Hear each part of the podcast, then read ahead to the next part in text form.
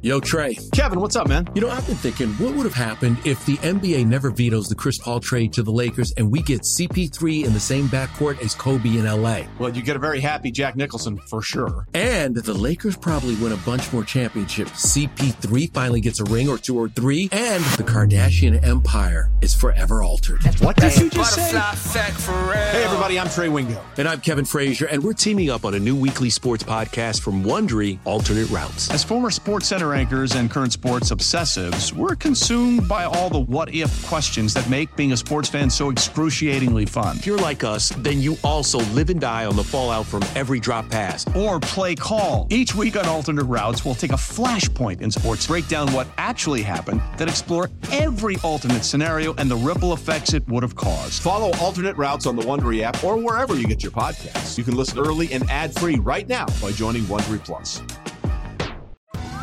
Survivor 46 is here, and so is On Fire, the only official Survivor podcast. And we have a twist this season. The winner of Survivor 45, Dee Valladares, will be joining us every week. We're going behind the scenes of the biggest moments, the how and the why things happen, and the strategy and analysis you can only get from someone like me, a Survivor winner. Listen to On Fire, the official Survivor podcast, wherever you get your podcast.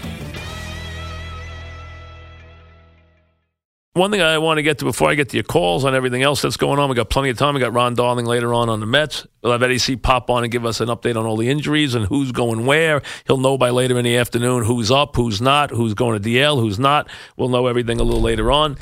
Um, the Jet schedule, we spent a lot of time on the Giants schedule. For those of you who didn't, let me give you the Giants schedule again yesterday, although I gave it a million times. Um, Cowboys, Sunday night, Lions, at the Eagles, at the Bucs, Chargers, at the Broncos, which is prime time, Seahawks, Rams, at the 49ers, Chiefs, Redskins on Thanksgiving night, 8:30, at the Raiders, Cowboys at home, Eagles at home, at the Cardinals, Redskins. So we did a lot of the Giants yesterday. So we did a lot. Here's the Jet schedule. Those of you who haven't seen it yet or heard it, I know most of you have. And the Jet schedule is very interesting from a couple of standpoints. One, they are treated like the low of the low in the league. The worst you can get in this league is one prime time game on a Thursday night. That is the bare minimum you can be given. The Jets this year have been given bare minimum. They are treated like NFL doormats in this schedule. They play one game in prime time, a Thursday night game, November 2nd, at home against Buffalo. That's it.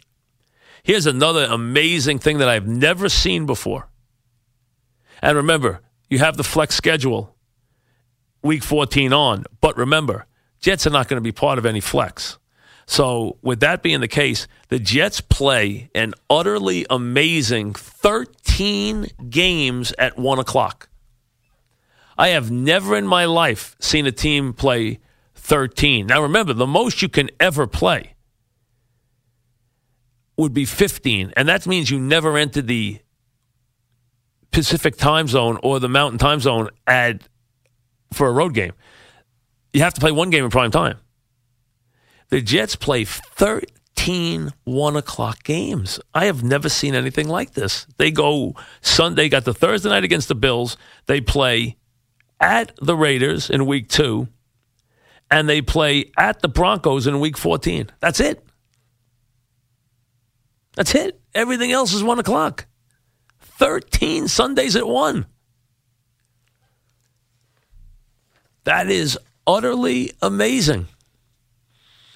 At the Bills, at the Raiders to open the season. Dolphins, Jaguars at home. At the Browns, Patriots at home. At the Dolphins, Falcons at home, October 29th. Bills on the Thursday night. At the Buccaneers, their bye week comes week 11. Panthers, Chiefs at home. At the Broncos, at the Saints, Chargers, Patriots. Now, there's no easy schedules for the Jets, but look at the finish for the Jets. Look at this. At Tampa, in comes Carolina, in comes Kansas City, go to Denver, go to New Orleans, in come the Chargers, go to New England. Open with two road games, which is not pretty, and then come the Dolphins, the Jaguars, at the Browns, and the Patriots, at the Dolphins, Falcons. This is not an easy schedule. Not an easy schedule. And probably as can we hide them under the mat a schedule as you've ever seen from a team. It really is about as much of a hide you under the mat schedule as you can possibly have. That is, man, they are treating them like they're the Cleveland Browns. The Jets are are almost can we hide them can we hide them in the basement? That, that's that's the can we hide them in the basement schedule? That is unbelievable. One primetime game on a Thursday night. Now, primetime games.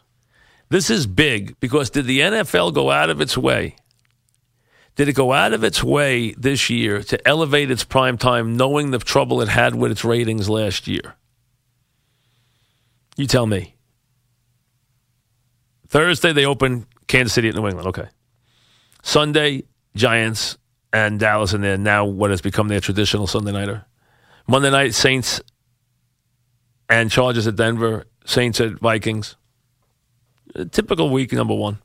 Surprising thing in week one was no Atlanta Falcons. They waited to open their building in week two against the Green Bay Packers on Sunday Night TV. So they waited for week two, which I understand. The Thursday night game is Houston and Cincinnati. The Monday night game is Detroit and the Giants. Week three, Thursday night game. Talk about a clinker, Rams at Niners.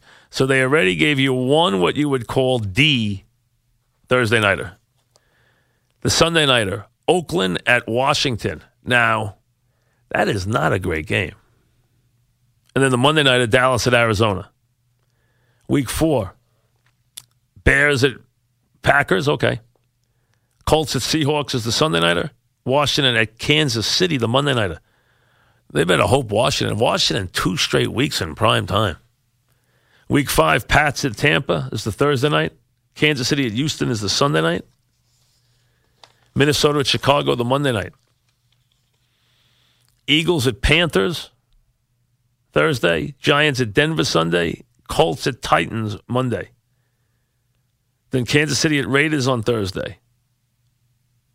Very big Sunday night, a Super Bowl uh, rematch on October 22nd. Atlanta at New England. Washington at Philly on Monday night.